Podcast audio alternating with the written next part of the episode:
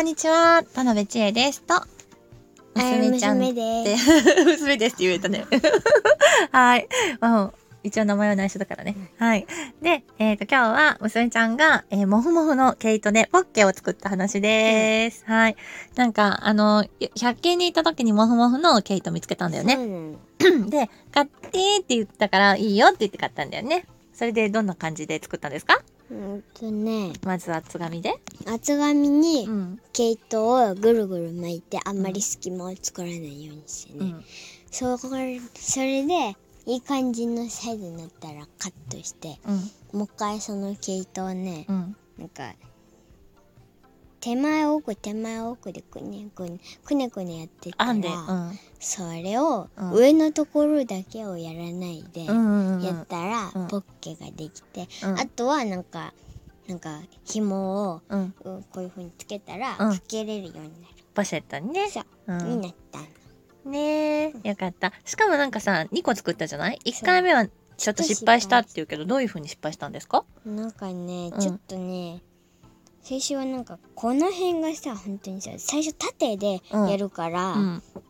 縦っていうか横でやるから、うん隙間ができちゃうのねうだね。下のところだけを切ってましたらバラバラになっちゃうから、うん。だからそこそれでなんかねその時は結んだのよそこの部分。崩れないよううんうに、んでもそうすると、うん。うん。しぼんじゃったのよああ、なるほどね。だから、うん。なんか幅が狭くなっちゃって、うんなんかあんまり何も入れなくなったくらいにあんまうまくいかなかったなるほどね。うん。下はうまく接着したりしたんだけど、うん。だけどなんか2回目のやつはうん。くねくねしたらいいんじゃないかなと思ったから編んだらいいかなと思った。そううん。だからね作ってみたらうまくいったああ、よかったね。そしたらめっちゃ嬉しいの？そう もふもふだしね。いいのできたよね。だってそうやって自分で工夫するところがいいと思うわ、お母さん。うん、そうでしょ、うんそう考える力だもん。ね。うん、すごくいいと思います。はい。ね、うん写これも写真に載せるからね。うん。うん、よかったね。そしたら嬉しいもんね。うんめっちゃご機嫌です。そう、うんあとモフモフの毛糸だから、うん。隙間がねあんまりもしあいろんなところにちょっと穴は開いてるんだけどそういうのが目立ちにくい、そうだね、編んでるからね。隙間あるけど、目立ちにくいから、それもいいよね。うん、うん、効果だよね。はい。ありがとうございました。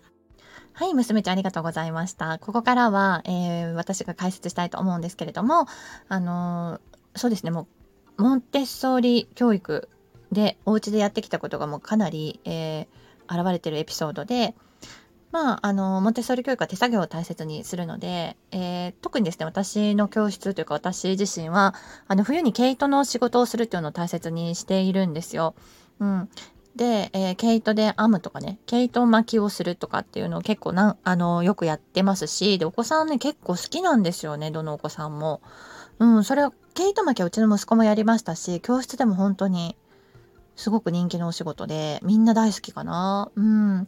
なので、まあ、やってもらったらいいなと思いますが、まあ、それはまた、その話はまた、次回、今度するとして、えーそうですね。編むのもやりましたし、あとね、何がいいかっていうと、手作業の何がいいかっていうと、こう、さっきも娘が話してみたみたいに、なんか作ってみて、気に入らないところとか出てきたら、自分で工夫するんですよ。あ、ここなんか、ちょっと好きじゃないなって、や、嫌だなみたいな、うまくいってないなってなったら、次はじゃあこうしようみたいなのが自然と、あの自分の気持ちとして湧き上がってくるんですよ。人から言われたとかじゃなくて。で、あ、こういうふうに改善してみようかな、次はこういうふうにやってみようかなっていう気持ち自体が、あの、すごく前向きだし、それで、あの、また、工夫してやってみる？それでもできなかったらまたやってみるっていうことを、まあ、勝手に自分でやる、やりたくなってやるんですよ。まあ、それやらなかったらやらなかったら別にそれでいいんですけど、あの、手作業ができたので。でも、やっぱそこの工夫をしていくっていうことで考える力がもう自然と楽しく伸びるっていうところが、本当に、あの、好きな手作業をするっていうことの意味だと思いますね。うん。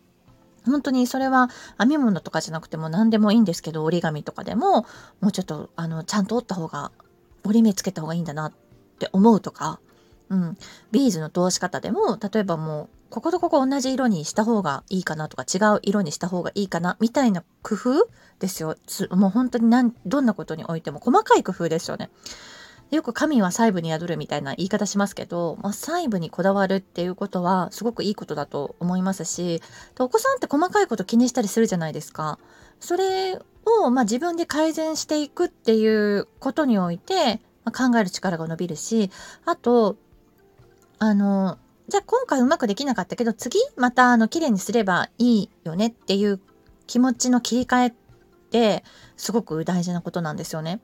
うん。あの、結局、感触とかイヤイヤとかって自分で気持ちが切り替えたらすぐ終わるわけですよ。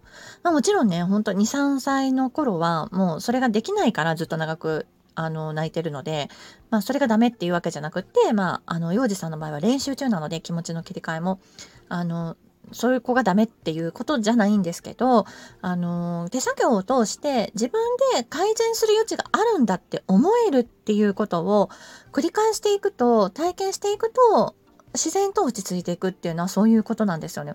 次やればいいんだ。次をこう工夫すればいいんだっていう、えー、切り替えることができる自分で何か工夫することができるのかなっていうことをなんとなく子供が分かっていくっていうことが本当にあのいいことなんですよ。うん、なのでねあの好きな手作業をするっていうことを本当に最高ですね。うん、手作業をすること自体も脳にいいですし、もう手手のね、あの、高知性っていう言い方を専門的にはしますけど、あの、手で何かをする、細かい作業をする力もつきますし、もういいことだらけなんですよね。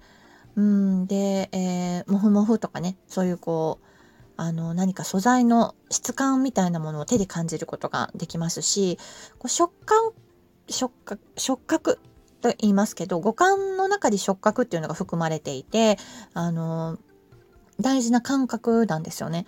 で、えー、お子さんはあの感覚と運動が満たされて、えー、落ち着いた子になるので、まあ、あとあのお母さんからの愛情とかねもあるんですけどあのもう全てが揃うのでもう手作業と本当に素晴らしいですしさっきも娘が言ってたのは、まあ、もふもふのね毛糸、うん、普通の毛糸よりもやっぱねもふもふっていうのもあの感覚的なことなので、まあ、さらにね触ってると楽しい、うん、なんか幸せになる感じがするんじゃないですか。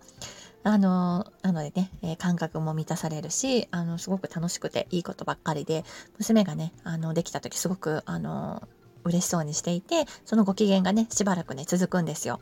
うん。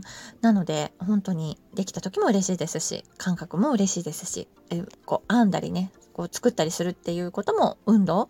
うん。で、えー、それをできた時に、まあ、ちゃんとね、お母さんが見てあげて、ああ、よかったね、とかね、こういうとこができて、よかったねっていうのを見て、えー、認めてあげる、共感してあげると、あの、お子さんも、子供が落ち着いた、落ち着いてきます。はい。ということがありますので、えー、本当におすすめのことになっております。はい。娘も喋ってくれました。何かの参考になれば幸いです。ではまたね